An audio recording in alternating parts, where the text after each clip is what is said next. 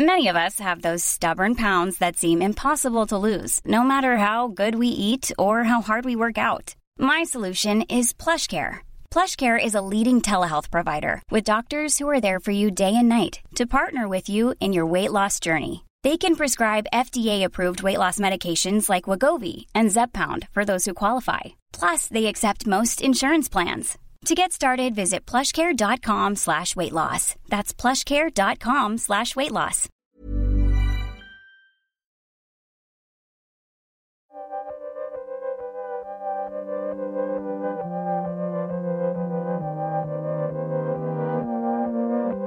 When a dentist surgery in Bristol opened its doors for the first time last week, there were already long queues of people who'd been waiting outside for hours to sign up as patients.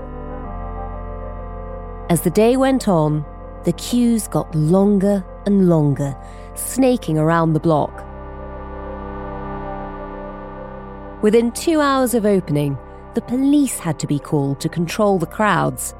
And three days later, the queue was still going. For many, it highlighted the crisis in dentistry across the country, which is so desperate now that some people have even had to resort to DIY dental care. I lost a filling from the back of one of my upper front teeth during lockdown where there was no access to dental care whatsoever. I took a very, very small bit of liquid plastic glue, placed it into the very teeny tiny hole, smoothed it down, let it set, and my teeth didn't fit together. And I've been doing dentistry for 23 years. If an experienced dentist can't make it work, DIY dental care probably isn't the answer. But why are people even having to consider it in a rich, developed, first world country? I was absolutely shocked. We heard that Ukrainian refugees are going back to the war zone to have their teeth fixed because it's easier to find a dentist in Ukraine. The whole system is completely broken and cracking up. So, why is access to dental care in modern day Britain worse than it is in war torn Ukraine? How did we get here? And is there a way to fix it? You're listening to Stories of Our Times from The Times and The Sunday Times. I'm Manveen Rana. Today, rotten to the core. What's at the root of Britain's dental crisis?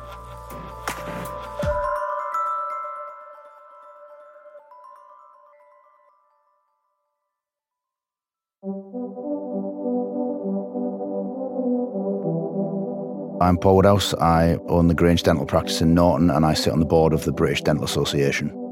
How long have you been a dentist?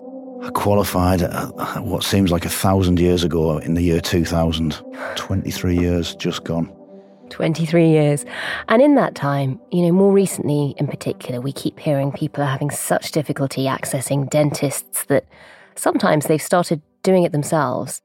Do you see much of that coming into your practice? Yeah, unfortunately, I've seen DIY dentistry since day one of my career. You know, you see people putting temporary fillings in with kits they've bought from a local chemist and supermarket, and sometimes they do a pretty good job with you that. You can buy a kit. Yeah, I mean, if you are travelling to the wilds of Borneo for an adventure holiday, take an emergency dental kit because they're pretty good.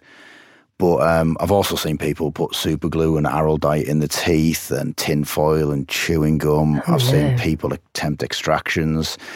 And if you've got advanced gum disease and there's no bone hole in the tooth, and pulling a tooth out is relatively easy. If you've got a massively decayed tooth, it always goes horribly wrong. And the knock on effects from that are quite nasty, to be fair.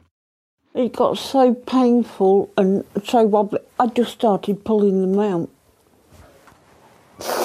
Just looking in the mirror is now difficult for Caroline. After three years searching for an NHS dentist, she resorted to pulling out 12 of her teeth.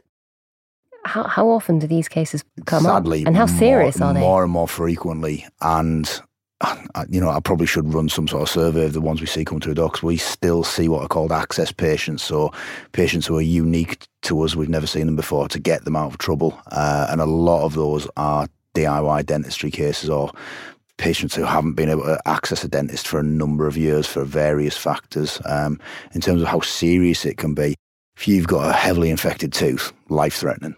Really? Absolutely. The hospital services are reporting more and more people turning up with sepsis related to dental infections. Oh. In a first world country with a almost entirely preventable disease, people are going to die. That is just not on.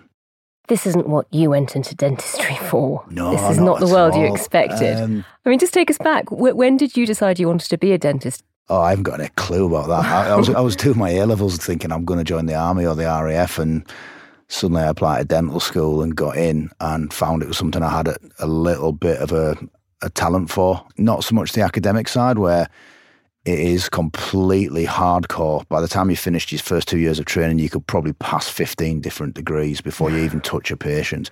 But once I got to actually working on teeth, I, I loved it. it. It appealed to that little kind of OCD nature that I think every dentist has. We're all a little bit left field in our thinking, dentists, so we, we kind of like to tinker with things. But the, the best thing about being a dentist and the, the bit that keeps me doing it every day is I get to fix people. You know, someone comes in with a hmm. problem, I can change somebody's life in as little as 20 minutes. I can take somebody out of rage and pain in five minutes flat and give them a better quality of life.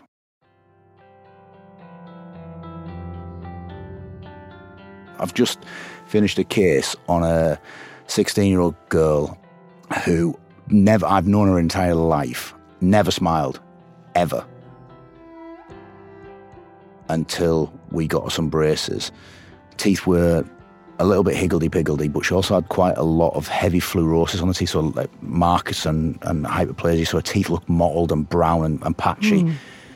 She got them straight and she came in to see me after that, and I got a vague smile out of her, more of a, a strained grimace. But we decided we'd do something um, where we infiltrated some resin into her teeth to just to get rid of the mottling.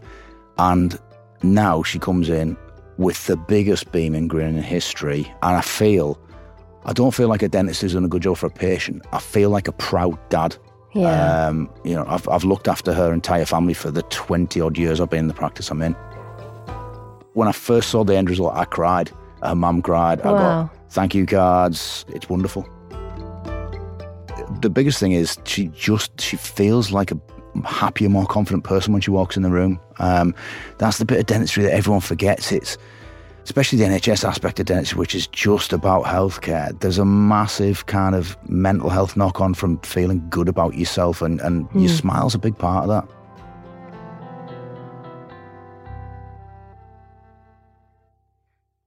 You know, you said that things are quite different now compared to when you first started more than 20 years ago. Yeah. What was it like then to be a dentist? What was different?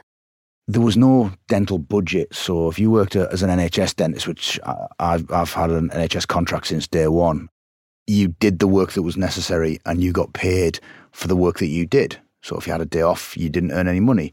If you worked 15 hours, you earned a decent amount of money. There were some restrictions on the service, so we had a big catalogue of things we were allowed to do and not allowed to do, which was again similarly fantastic because the patients had a clearly defined service. If they needed a filling, that's what the NHS would provide.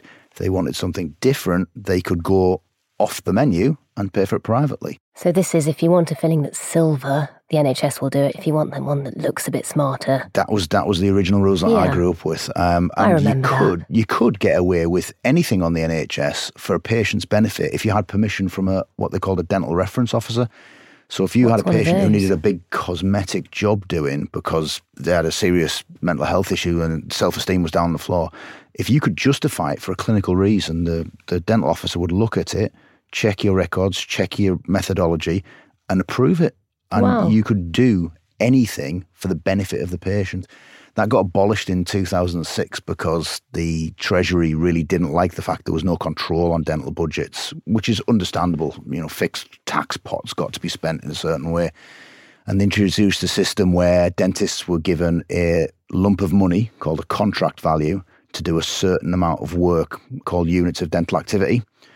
And everything we did was divvied up into three bands, and each band had a different unit of dental activity reward.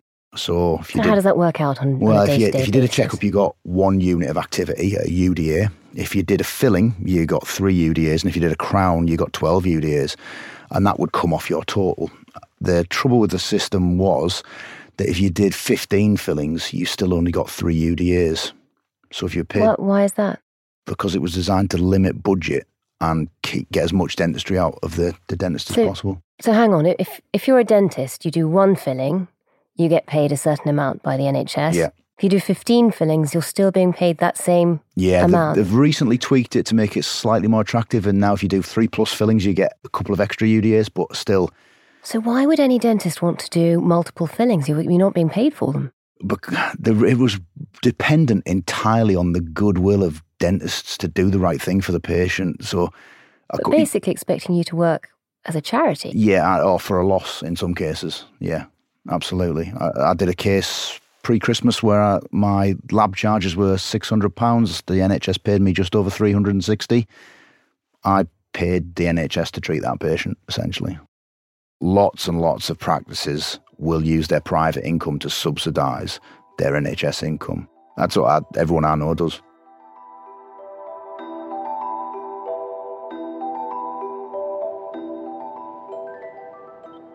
I'm Rachel Sylvester, and I'm a columnist at The Times and chair of the Times Health Commission.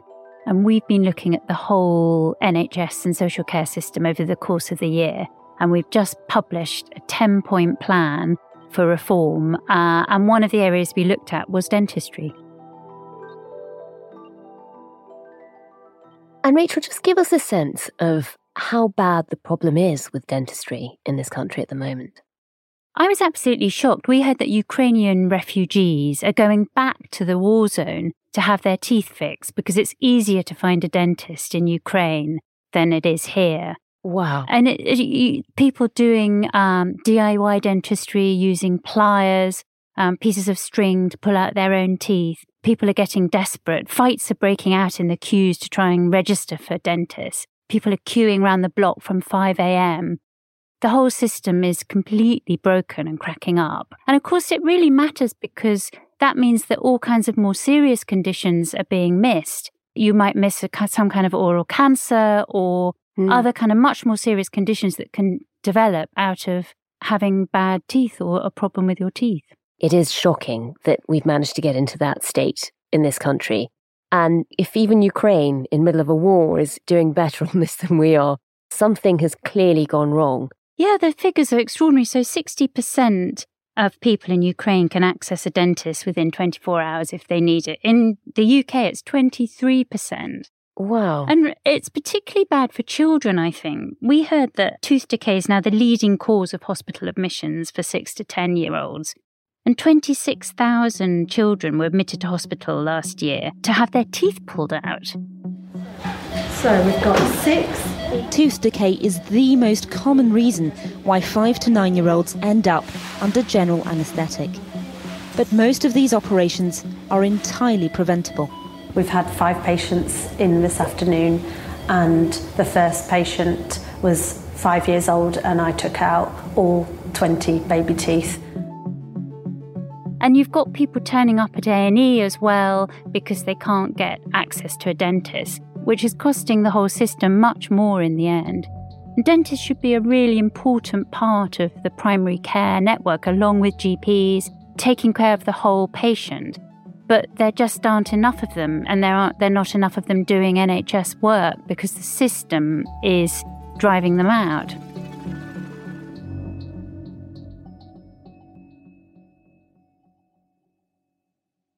To understand how we've got into this mess, let's just take a step back. Where does this begin? You know, go back to the, the start of the NHS. Why does dentistry go so wrong? Well, what's rather fascinating actually is that Nye Bevan, who founded the NHS, actually resigned when charges were introduced for prescriptions and dentistry very early on. I think it was 1951 he resigned. The resignation of Mr. Bevan as a result of his opposition to the budget, and in particular to the charges on dentures and spectacles, poses all sorts of political possibilities. With his wife, Jenny Lee, MP, he leaves his Cliveden Place home for the sitting of the House of Commons in which he was to make his remarkable personal statement. The reason charges were introduced was to reduce demand. People had such terrible teeth in those days that sometimes people would give as a wedding present or a 21st birthday present having all your teeth out so that you didn't have really? so much pain throughout your life. So people had terrible teeth and there was so much demand on dentists that they felt they had to bring in charges. So it's, it goes back a long way. But then in 2006, a new contract was introduced, which made everything a lot worse. Some dentists say they're effectively working for free on the more serious cases, and they're increasingly handing back their contracts for the NHS. Half of dentists have reduced their NHS work recently, and three quarters are planning to cut back on their NHS work. So that's what's creating these dental deserts around the country. And there's also a real postcode lottery because so many of these dentists are going private. In the Mm. areas where people can't afford that, they're just struggling to find a dentist at all. So the problem begins very early on, and then it all gets so much worse in 2006 with this new system. Dentists feel like they're working for free on the tougher jobs. How has that changed their behaviour since 2006? What's been happening? So, what it's meant is that it's encouraged dentists to do the simplest jobs and turn down the more complicated jobs, which actually might be the most needy patients and those patients who might then end up in A&E. And of course, prevention is so important in healthcare. And if Hmm. you don't deal with the problem right at the beginning, then it escalates and becomes more and more serious and then becomes more expensive. I was really interested. I went to Ireland for the Health Commission to look at whether or not it was a good idea to introduce charges for GPs. And I met a woman there who talked about how her son, uh, her teenage son, had caught what she thought was a cold, which turned into flu. And she didn't take him to the GP because there was a 60 euro charge. Yeah. The whole thing then escalated, and he ended up in hospital with pneumonia and very seriously sick because she was keen to avoid that charge. And it's exactly the same with dentistry. People don't go to the dentist if they think they're going to have to pay. And then it ends up sometimes escalating. Coming up, there are clearly huge problems with dentistry in this country. So, what are the solutions? That's in just a moment.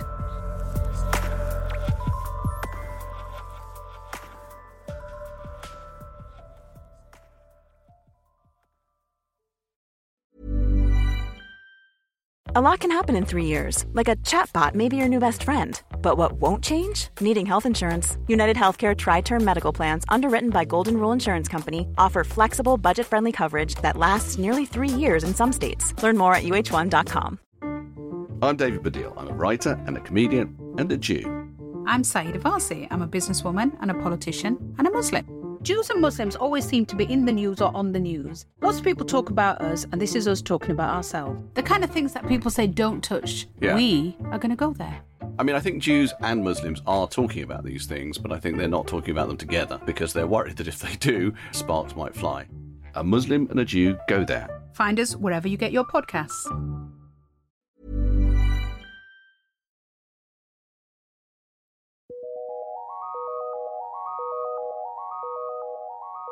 Since 2006, when you know you started seeing dentists going off in droves to do private work because it just became so much harder to be an NHS dentist, how have successive governments dealt with that problem? Have there been any great new policy ideas, and, and what's the current government going to do about it? Dentistry has always been the sort of Cinderella service in the NHS, really. And dentists have always been almost at the bottom of the priority list, and the funding's being cut in real terms, and it's not being given the kind of focus or attention or love that's needed. But actually, for patients who are also voters, dentistry is becoming a more and more important issue. I think the Patients Association said it's now the second most complained about issue after access to GPs, the inability to get a dentist. Mm. MPs talk about it being a huge issue in their postbags. So now, in an election year, the government has announced they're offering what they're calling golden hellos, so £20,000 to dentists to go and work in areas where there aren't enough dentists. We're putting more funding in to provide more NHS provision across the country, on top of plans that will see the number of dental training places increase by 40%, Mr. Speaker. But I would actually just point out our plans mean that there will be two and a half million more NHS appointments, which is in fact three times. But that's really not very many dentists, 240 dentists they're talking about. And then they're also talking about giving a bonus to dentists who take on new patients. The problem is they're not dealing with this fundamental issue of the dental contract. All the things that are driving dentists out of the NHS and driving all these perverse incentives that aren't dealing with the problems for either patients or the health service aren't resolved by this government plan. In the Health Commission, we said there needed to be much more fundamental reform and a whole new dental contract with an annual fee paid to dentists for each patient on their books because that would then encourage them to help patients keep their teeth healthy rather than just dealing with problems once they emerge. As you said, dentistry has become a real political issue. You can tell this is something people really care about. Just talk us through the measures that the government has introduced in terms of, you know, you said this is basically a sticking plaster. It's not going to change the way dentistry is done. So talk us through the figures that the government is presenting. So the NHS spends about £3 billion on dentistry a year. And amazingly enough, that hasn't gone up for 10 years. So you think how much in real terms that's been cut over that period. That's worth a lot less than it was a decade ago. And the, what the government's announced this week is what it says is £200 million uh, more for dentistry. Critics say that's recycled money or using the existing underspend, money that dentists don't use because of this bizarre contract situation.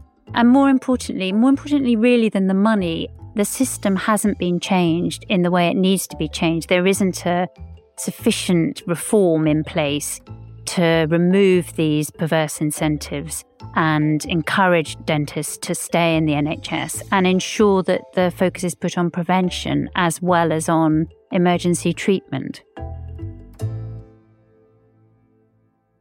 Rachel, you looked at all of this with the Health Commission. What would your just quick policy ideas be to, to fix the problem? If you weren't just doing a sticking plaster, throwing a bit of money, making it look like it was changing things, if you really wanted to reform the system, what do you do?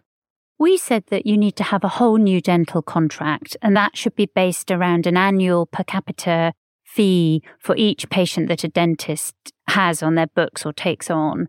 So that encourages them to focus on prevention as well as dealing with problems when they arise. When this was trialled, it was very popular with dentists and it made a big difference in the communities. But we also said that dentists have to be a really integral part of the primary care system alongside GPs, alongside optometrists and opticians. So they're looking after the whole patient together. If there was to be whole scale reform, if they if they were to sort of try and bring a lot more of this under the the aegis of the NHS. I mean, you've looked at the entire system. Is that something a government could even afford? And is that the sort of thing, given how the rest of the system seems to be creaking, is it something the NHS could do? I don't think you can bring the whole of dentistry into the NHS right now because that would just cost so much money. But what they can do is reform the bit that is within the NHS and ensure that works properly with the best incentives possible.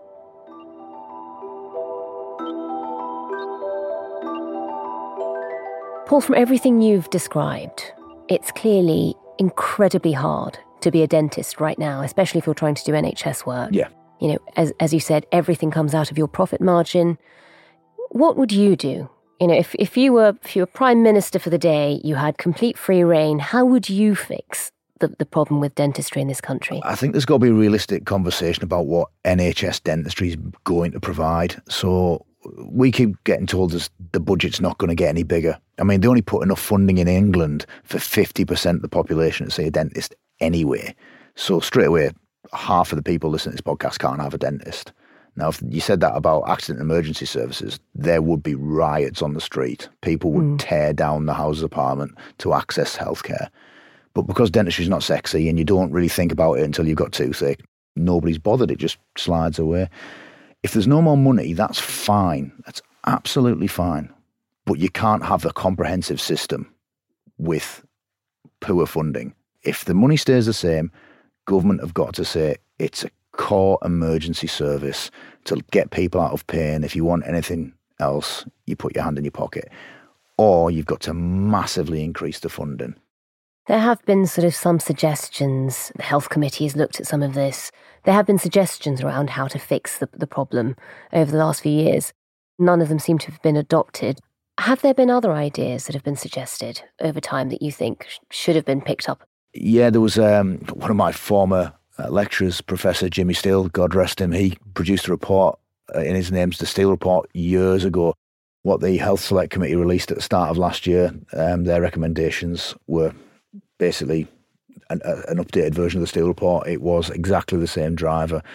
Reduce the inequality in healthcare by educating patients, giving them access, reintroducing registration so everyone knew who their dentists were, and paying dentists commitment payments to look after those patients. So someone was on your list, you got a fee for that patient being on your list, and that was your pot of money for the year. So if you had a big list, you had a bigger pot of money but you had more patients to be responsible for. Mm. The drivers then are I'm not chasing a target. I'm not worried about I have to do 25 fillings this week to hit my target. My drivers are I really, really need to get the disease down in this patient so that patient doesn't use up time and resources and becomes healthier and better. There's almost a sense, though, that the NHS sees even general dentistry as a bit of a luxury item, a non essential. Yeah. It's not a core part of your health. Yeah. Is that right? Is that uh, is that is it is it okay to ignore? I can talk to you about a patient who I picked up a cancer in his salivary glands, who when I first met wow. him after he had his surgery, hugged me in the aisle of the supermarket to the distress of my eldest daughter, who wondered why a random stranger was giving me a cuddle. Um, dentists will have diagnosed leukemia in patients. They diagnose everything from anemia to cancer. We are not just drilling holes in teeth and popping teeth out. We are screening healthy patients. How would you feel if, you know, the expenses on your practice don't get any better anytime soon? I mean, would you ever stop the NHS work? I think it'll hit a tipping point sooner or later, and everyone has their own tipping point. And once that's breached, you leave the system. You have to. How I mean, did that feel? Yeah, it's it's just it's it's heartbreaking. Uh, if if Victoria Atkins turned around tomorrow and said, "We're going to pay every dentist X amount of money," they just turn up to work and fix teeth, nine to five, get six weeks holiday, whatever it is, like a, a hospital consultant's job role. Don't worry about paying the bills. Don't worry about the building. Don't worry about the team or any of that mean, I would be a dentist until the day I die because I love fixing teeth. I have had this conversation probably a hundred times in the last year, and there's little old grannies who need help. I'll be one of the last ones who gives up my NHS contract. But there will be a point where it happens to every single, unless there is massive systemic change, the UDA contract is torn up and somebody does something sensible, every dentist will stop doing NHS work.